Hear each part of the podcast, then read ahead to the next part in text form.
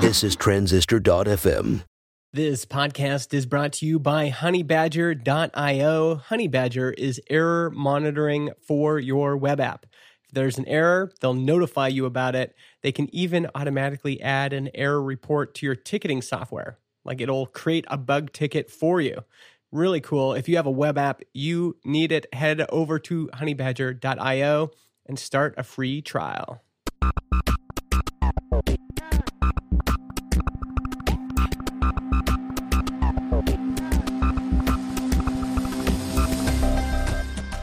Hey everyone, welcome to Build Your SaaS. This is the behind the scenes story of building a web app in 2019.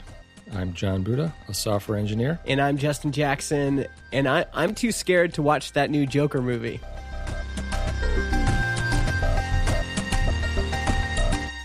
It looks good. I, I was I was looking at the reviews on Twitter. That's where I get my movie reviews from, and I noticed a lot of people wanted to see it. When you saw the trailer, did you, you did you feel like okay, I got to see that? yeah, I thought it looked really good. I like Joaquin Phoenix as an actor. Because I I saw that trailer and I was like, nope, I, I cannot watch that and ever sleep again. No? Oh. the weird thing is my son is like i mean for context like i i just got over my fear of the dark crystal like that was just this year i finally faced that fear yeah, those are puppets. That's, that's creepier.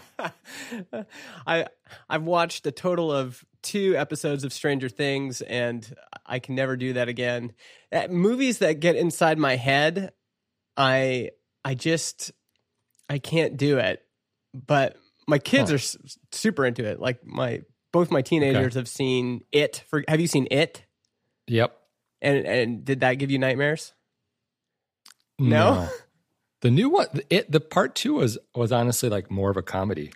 It was a horror movie, but every every horror f- scene was followed immediately by something really funny. Like, it was a funny movie. I I I just I don't know if I'm more sensitive than most people or what, but those movies I still haven't even seen uh, the Dark Knight. Is that the one? Is that the first? Is that the one previous to this one with Joker Uh, no, well, with Heath Ledger? yeah, that was the yeah Okay. that one. Yep. I haven't seen that one. I, I've only seen the the Jack Nicholson. Jack Nicholson? Right. Yeah. Yeah. Yeah. I if it's too creepy, it just gets inside my soul. Huh. Yeah. I mean, you certainly don't have to see it. Uh, but you're gonna see it. Uh, eventually. Okay. Yeah. I mean, I'm in no rush. Do you do you wait to, to see movies on the small screen, or are you are you a big screen guy? Either it depends on the movie. Okay. um, certain movies I think lend themselves to the big screen Yeah. quite a bit more than others. Yeah, it's true. Like I want to see this new Brad Pitt space movie on the big screen because it it's supposed to be like gorgeous. It's like space scenes. Oh, I haven't even heard of this. I, yeah, I think it's out. It's out now. I'm I'm so out of the loop.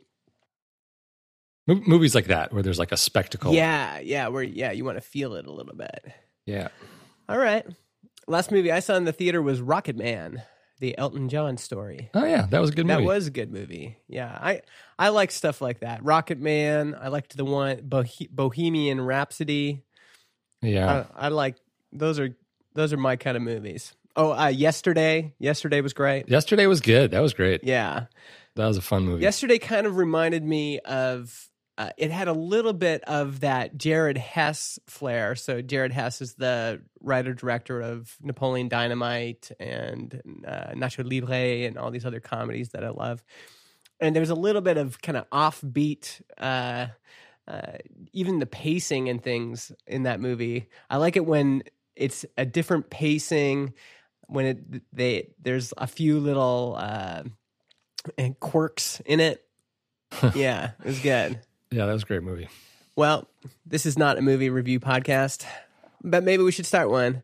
Uh, I want, I actually want to start this episode off by listening to this clip of Charlie Kammerer. Have you listened to this yet? No. Okay, so we'll listen to this uh, in real time right now. president of Slate. Uh, he's on the Digiday podcast here. So let's just listen to this and we'll come back. We started a company. Uh, it was called Panoply. It's now called Megaphone. It's basically an ad serving as a CMS. Uh, Megaphone has a marketplace, uh, and we use that marketplace to serve our, our unsold ads. So, I mean, this is completely different than display advertising then. I mean, because like so much has swung to indirect channels versus direct channels. It's completely different for now. I think, uh, uh, you is know, this going to follow the same story? Yeah, that display? I hope not. But yeah, I think. I Why think, do you hope not? Well, I mean, look what happened in display. Look what a lot of ad networks came in, and, and with that came a lot of really good things, right? There was a lot of efficiency. Um, a lot more data came into the marketplace, all really important. But, you know, um, uh, environment and, and, brand safety things became an issue. W- when, when kind of the ad network thing comes into this business, uh, that host read will go away. Let's pause right there. What do you think about that so far? So, Slate was once a part of Panoply, and Panoply also had a product called Megaphone, which is a competitor of ours. And then mm-hmm. they split those off. So now Slate is kind of the the content division and Megaphone is the software division. That clip is so interesting to me. where he basically the host asks, "Is this going to follow the same story as display ads on the web?" And Charlie says, "Yeah, probably, but I hope not." Yeah, well, yeah. I mean, right. I hope not either, but it's also up to the people do running the ad businesses to make sure that doesn't happen. Well, this is what's ironic to me is and and it gets glossed over fairly quickly in the interview. I I recommend pe- people go and listen to the whole thing. It's in the show notes. But the display ad business on the web is a cautionary tale. We basically added, you know, at first it was, you know, banner advertising which was not super great. But then we got kind of conscientious ad networks like Carbon Ads, and they were really simple. They, if you had a popular blog, you could put Carbon Ads on your site, and you can make a fairly good living that way, uh, if depending on how popular your blog was. But it seemed like a reasonable form of advertising. You know, if you wanted to target people who are the kind of folks that read Daring Fireball, you could put an ad on Daring Fireball. But then we added all of this layer, all these layers of complexity on top, like Uh, user targeting, retargeting, harvesting user data, collecting data, and then cl- putting it together with other data, tracking people all over the web.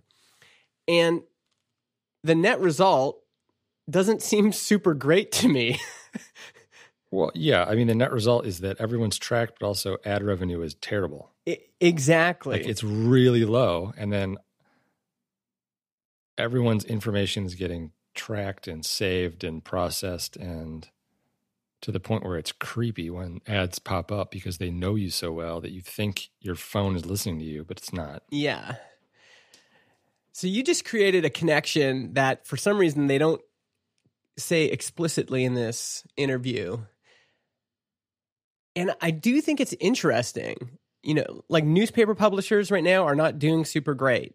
Uh, mm-hmm. a- anyone who previously depended on display ads on the web, they've actually moved to podcasting because the it's kind of like the old school ads. If you yeah. want to reach the five by five listener, or you want to reach the uh, this week in tech listener, or you want to reach you know who if if you can find a show that has the audience that matches up with your product, you can sponsor that show, and the host will read an ad for you. And the right now the CPMS for those ads are quite high. Uh, you know, like thirty five dollars per thousand downloads or something like that is probably even on well that's probably i i don't know what's average these days but it's ironic to me that charlie here is saying i hope it doesn't go the way the display ads went but right he's they've they've created a company that is going to drive podcast advertising the way that display ads went. Right. Yeah. I mean, I, yeah, I think there's a lot of the dynamic advertising in podcasting is, I feel like a touchy subject to some people. Mm-hmm.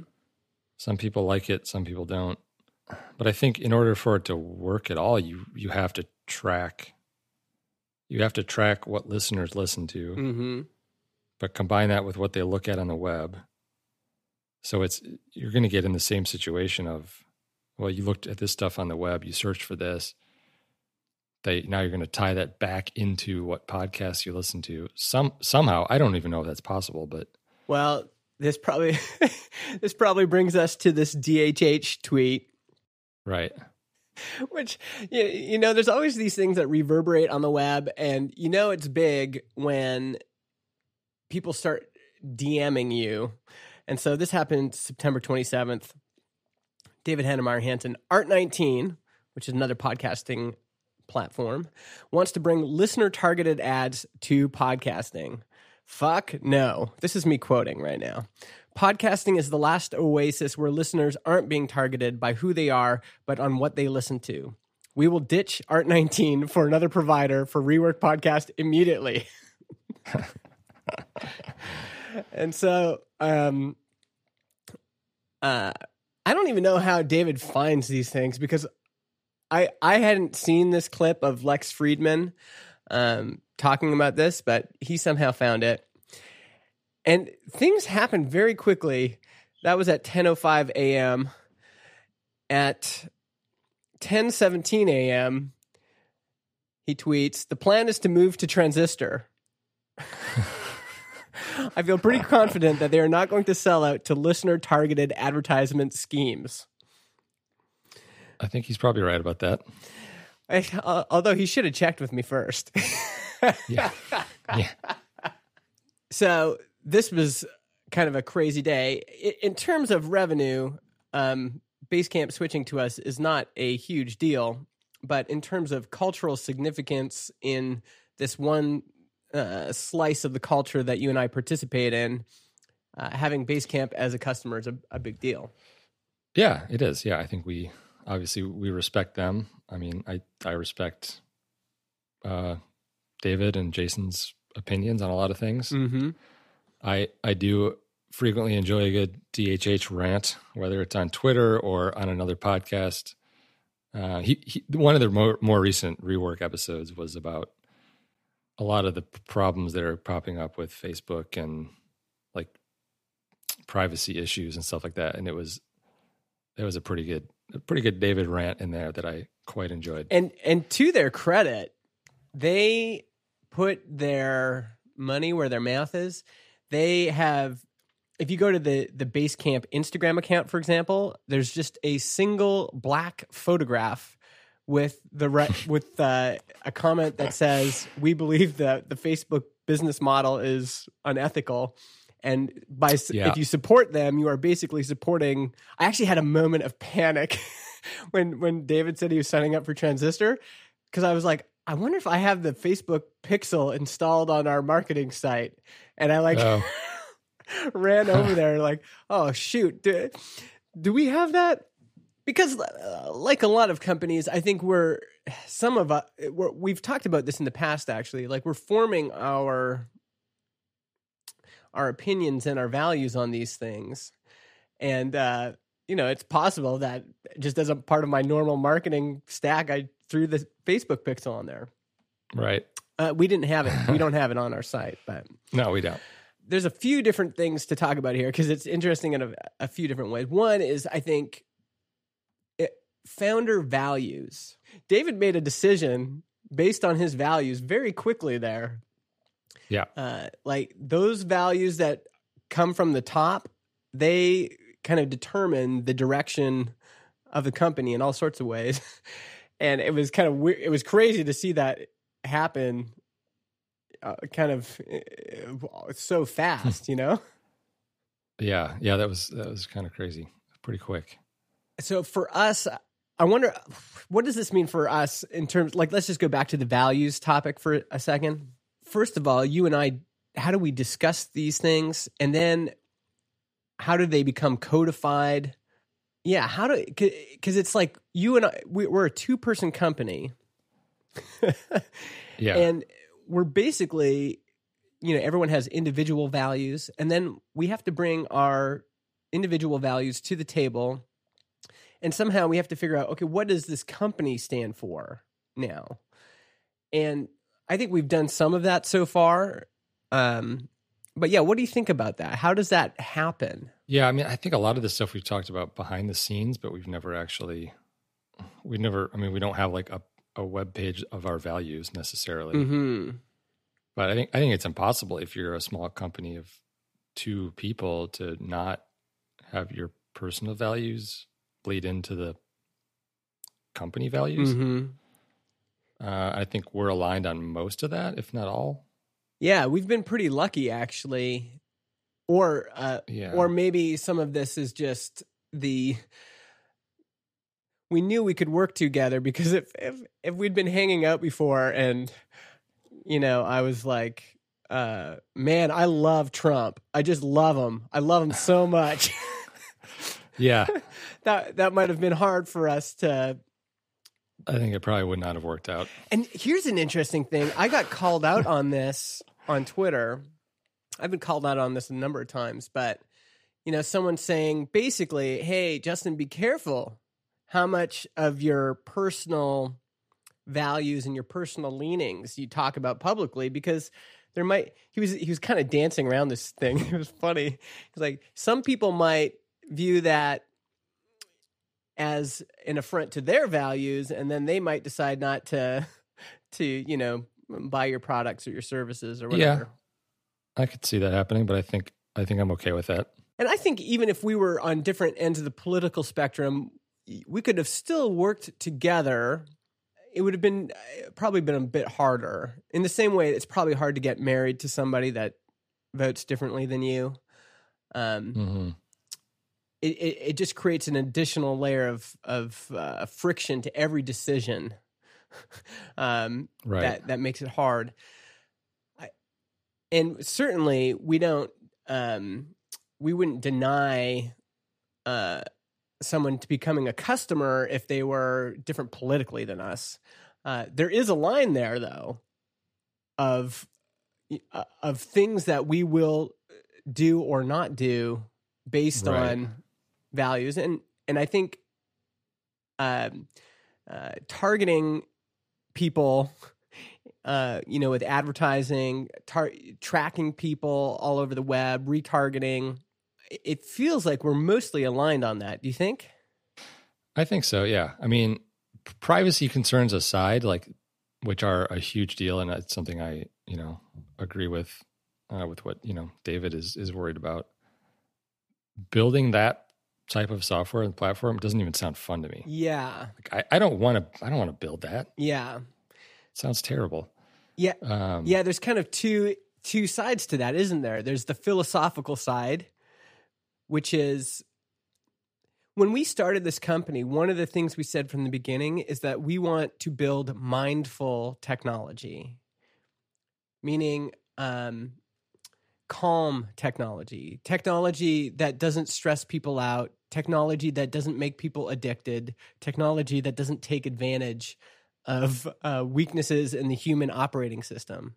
Yeah, I mean, yeah, we're. I think we're building software that, well, doesn't lend itself anyways to customers using it as much as possible. Like, we don't need customers to use it all the time, as much as possible. Mm-hmm. Basically, the quicker they can get an episode out, the better. Mm-hmm.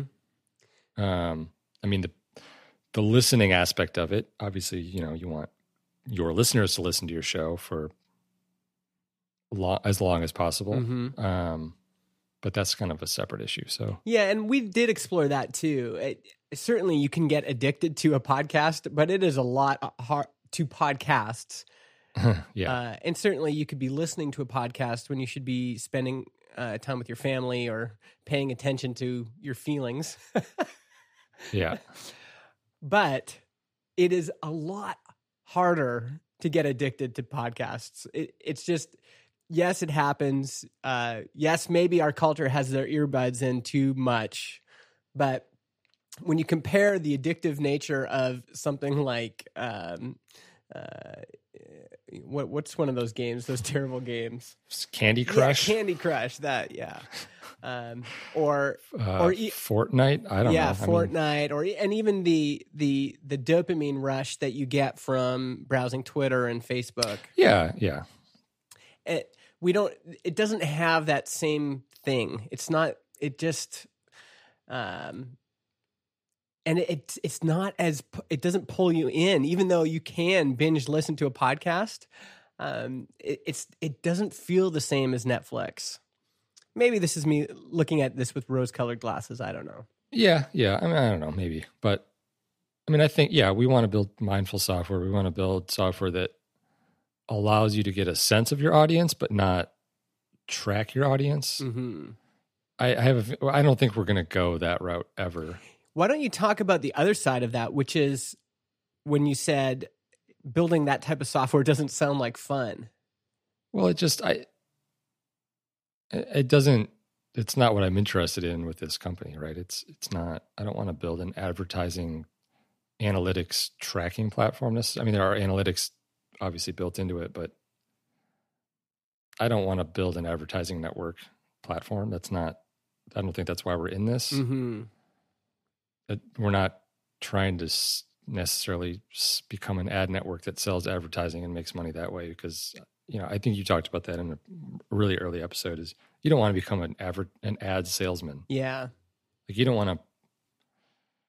You don't want to have to reach out to advertisers and try to get them into our system, and that's not. That's just not why we got interested in this Mm-hmm. space. Yep.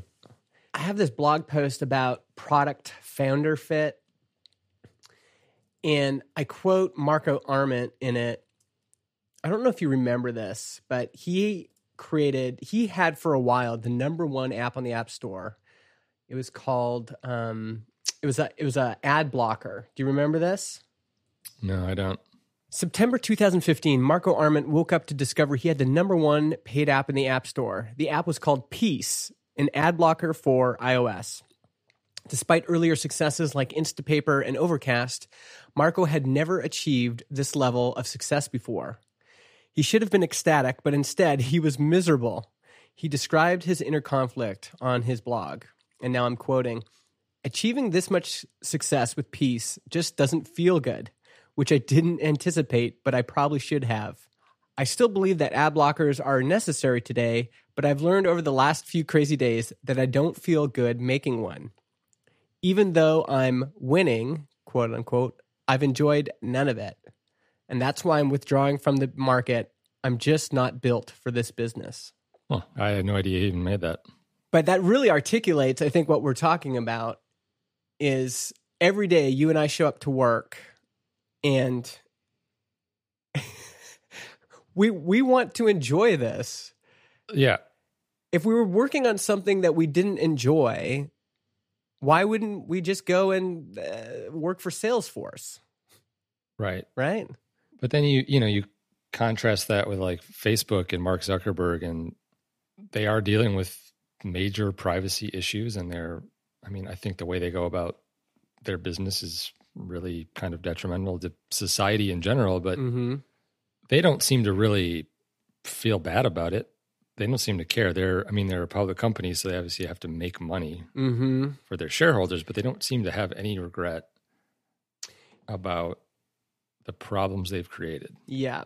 And that is because, and this is applies to us as well, but so much of our bias, so much of our bias comes from who is paying our salary. There's this great Upton Right. Sinclair quote that says, It is difficult to get a man to understand something when his salary depends upon his not understanding it.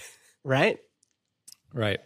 So if you are an oil worker in Alberta and that's what pays your mortgage every month, it's much more likely that you're going to lean politically towards uh, you know, a party that doesn't care as much about climate change. Right. It it shows you that it actually does matter. The businesses that we get into do matter. Uh, there's a friend of mine here in in Canada. He was a co-founder of a of software that basically helped people get more leads. And so I think it was like scraping websites or something and and it would like grab people's email addresses. I I'm not exactly sure how it worked. And it was a good business. Like the the the upside financially was really good. But he decided to quit because he just didn't feel good about it. Hmm. And the more that you become dependent on something like that, then you eventually get into Zuckerberg's uh, situation where Right. he is so dependent on the Borg now, he has to defend it at, you know, subconsciously. He might he might not even realize that this is happening, but when you've created this big machinery and it's all of your status is wrapped up in it and all your finances are wrapped up in it and all of your public obligation as an employer and everything else is wrapped up in it and now you've just has to defend this thing this monster that you've created Right. Yeah. I mean, th- all of their money comes from advertising. So why would why would they re-evaluate and rebuild something that doesn't depend on advertising? mm-hmm. They, I mean, they can't. They can't at this point, mm-hmm. which is kind of the terrifying part of it. Is that they want to still keep selling as many ads as possible. So whatever protections they talk about putting in place for, I don't know, whatever fake stuff is going to come up with the election and all these, like they're still going to want to sell ads. Mm-hmm. I don't know if they really care where it comes from, which is kind of why I, you know, I I don't want I don't really want us to ever advertise on Facebook and give them money because it's just going towards this machine that Mm-hmm. Kind of doesn't really do society any good. and that might mean making some hard decisions in the future. For example, uh, I interact with podcasters quite a bit on Instagram, hmm and eventually, I might have to decide uh, how complicit do we want to be with them, right? Yeah, because that's a that's a Facebook company. Yeah. I mean, even harder for me is Twitter. Twitter has kind of like been able to, just because they're not as bad, they've been able to kind of become the safe choice that everyone's okay with. You know, David Heinemeier Hansson's on there. He's fine with it. But Yeah, I mean, we could, we could, uh, we could bring them to the. I keep on saying the witch hunt. You know, we could we could bring them to the the public hanging, and and decide that they're no longer worthy. And I have so much Right. invested in Twitter personally. That would be a a, a tough pill to swallow. you know, there, and then there's Amazon, which is like this huge, huge mega corporation. Mm-hmm. We use them for our hosting and infrastructure. Yeah, I buy lots of things on Amazon, but like, I mean, they're also not a great company. yeah. And I and I wouldn't say that we, you and I align with Bezos and his values a ton. No, So yeah, there's some. Uh, the more you get down this train, the harder it is to figure it out. But I don't think that means we shouldn't wrestle with those issues. right? So just because it's difficult doesn't mean we shouldn't we shouldn't have some let's let's confront this a little bit. yeah, I mean, there are conversations there that are worth having. Totally. Let's take a break and do a non-targeted ad for Active Campaign. They've chosen this audience because folks, they they think you're the kind of people that need something like this. It's customer experience automation for growing businesses. Uh, they've got some great tips on their blog. I was just reading this post about how to write better marketing reports.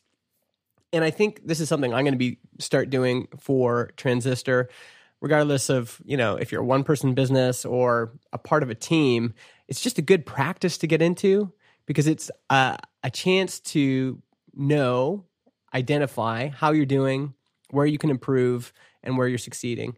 And and they recommend a, a few different categories like search engine rankings which are very important for most businesses email performance you know who's engaging with your email newsletter leads and customers how many first time visitors or buyers do you have how many repeat customers and then social media performance are people engaging with you on social media is it positive is it moving in the right direction and i think you, you and i might add a uh, uh, what do you call it a values based evaluation there too. Do we want to continue to invest on this platform, or do we want to, you know, go somewhere else? Uh, so yeah, the biggest lesson from this post is tell and show the story with numbers. Explain each point simply and succinctly. And this is all reports. These are reports. These are the, this kind of data you can pull from Active Campaign. You can start right now. ActiveCampaign.com slash build your SaaS. Start a free trial with that URL. You get a second month free, a free migration, and two free one on ones. Wow, we really we really got on fire there with that that uh, that topic. Uh, I'm sure we'll hear from our listeners on that because that will that will uh, tickle the opinion bone of uh, yeah, I mean, yeah. Let us know what you think. yeah. Let us We're know what you always- think. So maybe we should quickly talk about this. Our numbers. We've been looking at our numbers, and we're really close to a new milestone. I don't think we've quite hit it yet. I think we did. Oh, we did. Well, it depends on where you look. Okay, Yeah, let me take a look here. we did according to Stripe. Okay, so according to Stripe, we've hit 30k in MRR. According to Baremetrics, we are 29671. Um, I just wanted to talk about this because uh, one, we keep uh, not threatening, but uh, I think we're on the verge of shutting down our public numbers. Uh-huh. And so while they're still public, I think it's it's good for us to to discuss these things. Uh, I know a lot of people check the numbers before they listen to the show. I, I just think it's nice to touch base every once in a while and take a deep breath and just think about this. Uh, so what is what does 30k mean to you? Is it does it feel significant? Does it feel yeah? What what are some of your thoughts? Uh, I don't think this one feels as significant as let's say 20. Mm, I mean, it's it's a certainly a milestone. I mean, it it's great. It feels good. It feels great. I mean, Mm-hmm. considering we had what a slow August, slower. It's not like we went down, but yeah. um, I don't think it feels as significant because we are already full time. Yeah. I don't know. We haven't really talked about this. I don't think, but like with the growth, like what is the next thing we're working towards? Mm-hmm. Obviously, we can pay ourselves more. Mm-hmm. Once we reach some other level, like what what does that go towards? Is it more for us? Is it now we can hire someone else? Mm-hmm. Um, I guess that's why it's not quite as exciting because before it was, all right, we'll reach this point and now we can go full time. Yeah. And we did that. Yeah. Um, Yeah. so now I guess we got to figure out what the next milestone is and what that means for the company. And Yeah, I I mean, I think you're right. You kind of hit it right on the head. It's going to be less dramatic and emotional from here on out. It, it won't be, you, you know, when you're driving towards this goal of we we really just want to, you know, we, want to go full time. We want to get paid for all this work we're doing. Um, we still want those things. I I think we still practically have quite a ways to go again, I think around 50k is is going to be a healthy company for two people living in North America. Uh, and so that's still on my mind. But what we're going to do from here on out is is basically pretty boring. Um, you know, we're going to release some new features. We're going to. Um, I, I shouldn't say it's not all going to be boring. I think new features are going to be exciting. I think when we hire our first person, that'll be exciting.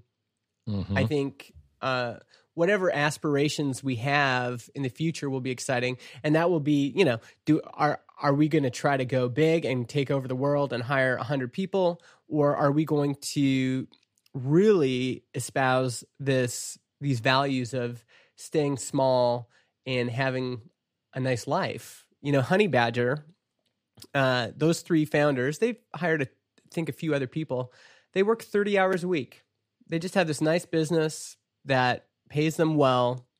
They work 30 hours a week. They enjoy their work. And they're not trying to, you know, be, they're not trying to build a billion dollar company. I think that will be exciting in in the sense of oh I I can't believe we get to live our best life, you know. But Right. in terms of drama, it it might not be as dramatic because you know now we've just we we hit the big milestone that most people are interested in, which is when are these folks going to get to go full time on it? Right. Yeah, I mean, we're still working back up to I think what we were making before, Mhm. but um, that'll that'll come in time. I think it's it's still growing, and um, that's not that's not to say like us getting to 30k isn't something to be incredibly proud of because it is. Mhm. Um, Yeah, right, like, like you said, it's just less exciting yeah, because we've already hit like the the big milestone we were going for, which was going full time. yeah, and um, this is actually is interesting to me because I know so many people listening to the show. That is their big goal is I want to build something that allows me to go full time, and um, and we often don't think about what comes after that.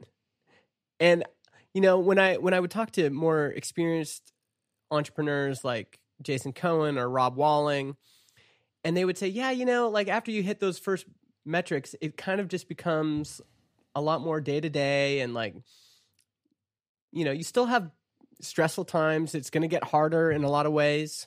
Um, that was actually one thing Jason Fried said in an interview is that it actually gets way harder from this point on, which I was like, "Oh, great." Um, Oh, I didn't sign up for this. yeah. But uh yeah, so much of the of what you're driving towards is I just can't wait till this pays me something and I can quit what I was doing before. One thing I will say that I'm incredibly grateful for. You know, I've been doing my own business since 2016. I've never had a since I went independent, I've never had a stable monthly income. And for the first time in my life, I can now plan, like I can I can plan this is how much I'm going to have personally in my bank account every month. Um Uh-huh. I don't have to be like always wondering, okay, like is this big payment going to come in and I'll be able to cover my mortgage for 3 months, you know what I mean? Right. um, that part has been really really nice yeah, that's that's pretty huge. So we we've been talking about over the past week, like kind of preparing for the end of year financial tax situation. hmm uh, and you mentioned this in regards to that too, is that we've been paying ourselves as a percentage of our gross revenue hmm and leaving a bunch of money in the bank for expenses and taxes and stuff like that. hmm Uh, but we have enough left over to where we can probably give ourselves a nice bonus at the end of the year hmm and still be okay because we know that we basically get a deposit from Stripe every week. yeah So you were you had the mindset of let's keep, you know, X amount of dollars and X amount of months of expenses in the bank in Mhm. case something goes bad. But but then you I think you realized as you were thinking about it, like we have money coming in all the time and it's on a regular schedule. Yeah. So we don't necessarily have to have this massive like emergency fund in the bank. yeah Um, and our expenses are pretty low. So. Unless unless the bandwidth police come and um and destroy us and destroy our margins um there's certainly always threats but yeah that's that's been huge. And and uh, i i do want to like emphasize personally i've never had a christmas bonus my whole life. And so if that happens this year that will be a huge thing for my family um also like I, i've been pretty open about my mental health and you know those few years where i was depressed um we had to dip into our line of credit and Mhm. um, we've been steadily paying that off. And so, for the first time in a while, we're, I'm hoping if we do get a bonus this year, that that'll just that will completely pay off my line of credit, and for the first time, I'll be able to kind of breathe easy again. Right. Yeah. Yeah. Debt is debt is no joke. It's a, definitely a pair of handcuffs you don't really want. Yeah. And so um, I know there's a lot of people listening that they're in business and it, it is stressful and it is month to month. And I know how that feels. And now that I'm in this position, I, I wish that you and I had paired up earlier in some ways.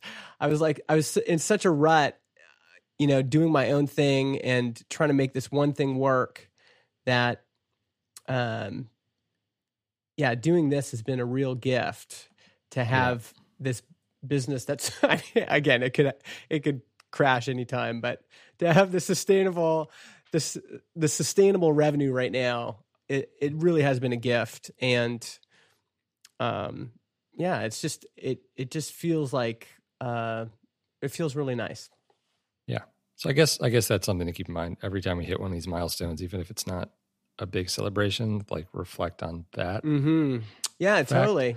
I mean, again, more transparency. Like I, I need to start saving money, and yeah, I, I you know, between like raising four kids and you know, paying a mortgage and doing all this stuff. But you live in you live in Canada. What do you have to worry about? I about? know, I know. Isn't everything paid for? uh, some things are paid for.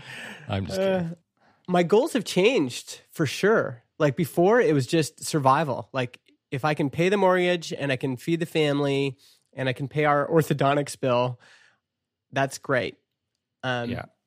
And I, I know a lot of other families are in that mode. And by the way, there's a, if you are in that mode and you are paying the mortgage and you're putting food on the table and you paid for braces for your kid, you're already doing incredibly. Like that's awesome. Like you you do get gold stars for doing all of those things. I, I was always saying like no one ever like writes uh uh I don't know an indie hackers post saying, "Hey, guess what, guys? I paid my mortgage this month, uh, and I paid my utility bill." And it's like you should yeah. get some gold stars for that. That's yeah. good work. The lights are still on. Yeah, the water is still running. Yeah, that's that's worth celebrating. Um, but definitely, I think eventually, as entrepreneurs, and this is Jason Cohen has really reminded me of this. Like, eventually, you do need to get to the point where all of that risk you're taking comes back in some way. And mm-hmm. in some ways, I've I haven't really recovered financially from when my these two snowboard shops I started in my twenties when they when they uh, closed down and you know, I had to pay eighty thousand dollars to suppliers. That was a that's been a hard one to overcome, right? I took a yeah. risk; it did not pay off, and eventually, as an entrepreneur, you've got to it's got to pay off. And um, if I've learned any lesson since then, it's that you know you want to invest in something that pretty quickly, let's say within two years, is giving you a reasonable return on all of that effort. Mm-hmm. And not necessarily financially only.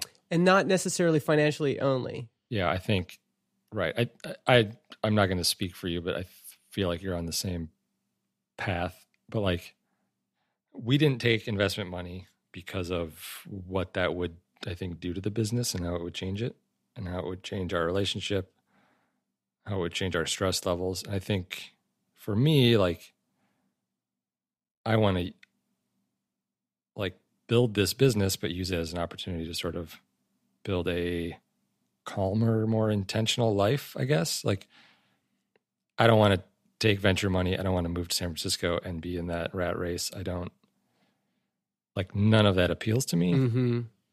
So yeah, I think the reward is you know, there's a financial reward you get from putting in hard work, but there's also a lifestyle reward. I don't know, lifestyle or yeah. something like that. Like n- to not have to worry about the stresses of where's the money coming from or I don't want to the stresses of managing 10 people or a team or running this massive company. Totally. Totally. Yeah. I'm sure I, I want someone to build an AI that analyzes our voices for anxiety and stress throughout this entire podcast because I I think if you did that, I I'm sure people have noticed like you are much more calm now that you're not doing both full-time work and yeah. building in the afternoon. Uh, people have told me, people that have been listening to my voice forever, have said, Justin, you are way less wound up now. You're more relaxed. And that, in a lot of ways, is what 30K a month means. It means I can finally breathe a little.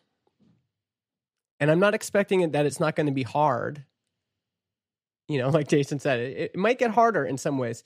But on the other hand, there is this sense of calm that's been really nice. And I think if I never got here, if I was always in that haggard, just like if you're if you're if you're still working a full time job and doing this evenings and weekends forever, and there's just no relief, um, that would be hard. And so It would be. it, yeah, this is this this has been just yeah, it feels good. We can end soon on this topic. Mhm. I had a friend ask me recently that, um, he's like, "What's so? What's your what's your mindset right now? Like, wh- how how are things feeling?" Mm-hmm. And I think about it, but I don't necessarily. People don't necessarily ask me that. And like, honestly, it's like it's pretty great. At this point, you know, we're we're getting paid. We're getting paid a little more every month. Mm-hmm. the freedom is there to kind of work how we want. Like we both enjoy it. Uh, yeah, it's I, it's it's all good. Yeah. It's a good spot. Yeah. So, folks, uh, someone clip this out for us and to remind us when things get really shitty. like when Jon and I are, are fighting in public about something and then, uh, and, or everything, everything's crashing in on us. Yeah. clip this out. Do, do you want to end with this shaping progress? We're going a bit long. sure. But, yeah, we but can I think talk. yeah, we can talk about it I think- pretty quick. yeah, we can talk about it. So, yeah, what do you, you you put this in here small enough to wing it? Uh, yeah. So we've been working on this private podcasting feature for the last what four or five weeks Mhm. now. Yeah. Um, it's going well. Yeah. It's going really well. I think we're aiming to be done on the fifteenth. Whether or not we release it that or not, I don't know. But Yeah. it'll be pro- probably. You know, we've been working off of this Shape Up book that Basecamp wrote. Ryan Singer wrote at Basecamp, and he he updated. He constantly updates it. Yeah. Um, You know where this actually came from? One of our customers, Brian Ray, has a podcast called Bright and Early, uh huh. and he asked this question during the interview, and Ryan said during the interview, "I'm going to add this to the book." So I'll, I'll put that interview in the show notes. But yeah, Yeah. that's where it came from. So there's a there's a new section about um, adjusting to your size, which is about adjusting to the size of your team. hmm Uh, and I think this was a, a question we initially had was like, how does this work with two people? Like if, and there's a section, you know, there's a, there's a, a section in here called small enough to wing it, which is, I think us, Yeah. you know, it's two of us. We're small enough to wing it. It's like from this book, it says when your team is just two or three people, everyone does a bit of everything. Since a few people are wearing many hats and performing many roles, it's difficult to commit long chunks of uninter- uninter- uh, uninterrupted time to a specific project. Yeah. The person doing the programming might also be answering customer support requests and dealing with an infrastructure issue at the same time, which is Definitely. Me. Yeah. That's definitely us. Yeah. uh and so you know he kind of goes on to say like hmm. it changes a little bit when you have a small team. You don't really have to strictly adhere to everything, Yeah. and you might not work at in six week intervals. You might work in two or three week intervals, which I think we'll probably do next. Yeah. like this feature is a big feature. Yeah. I think it needed six weeks, but the next one probably doesn't. This is really helpful. Just to have so, have someone kind of clean things up a bit and like uh, talk to us where we're at. Yeah, nice. I'm going to put this in the show notes for sure. So yeah, overall, uh, it's going well. All right. Why don't we flip the script? I'm going to read the Patreon shout outs this week and I'll see if I can Okay. if I can uh, if I can do it. This is just this week only. We'll be back to we'll be back to Jon Buda next All week. right. Here we Let's go. See how you do. James Sowers, like flowers from userinput.io, Travis Fisher, Matt Buckley from nicethings.io, Russell Brown, Evandro Sassy, Pradyuma Schrimbrecker, oh, uh, sorry, PD, Noah Prale, David Colgan, Robert Simplicio, Colin Gray, Josh Smith, Ivan Kirkovic, Brian Ray. Man, it's been nice hearing you pronounce some of these because I, I, I just remember Miguel Piedrafita, Shane Smith, Austin Lovelace, Simon Bennett, Corey Haynes, Michael Sitver, Paul Jarvis, and Jack Ellis, Dan Buda, DanBuddha.com. Darby Frey, Samori Augusto, Dave Young, Brad from Canada, Sammy Schukert, Mike Walker, Adam Duvander, Dave Junta. Junta. That was worth it. Just for that.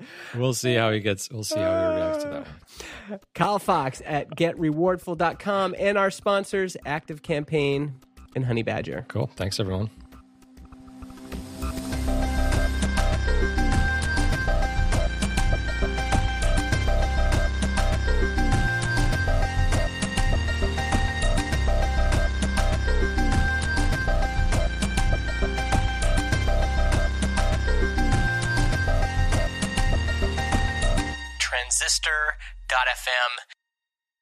Podcast hosting is provided by Transistor.fm.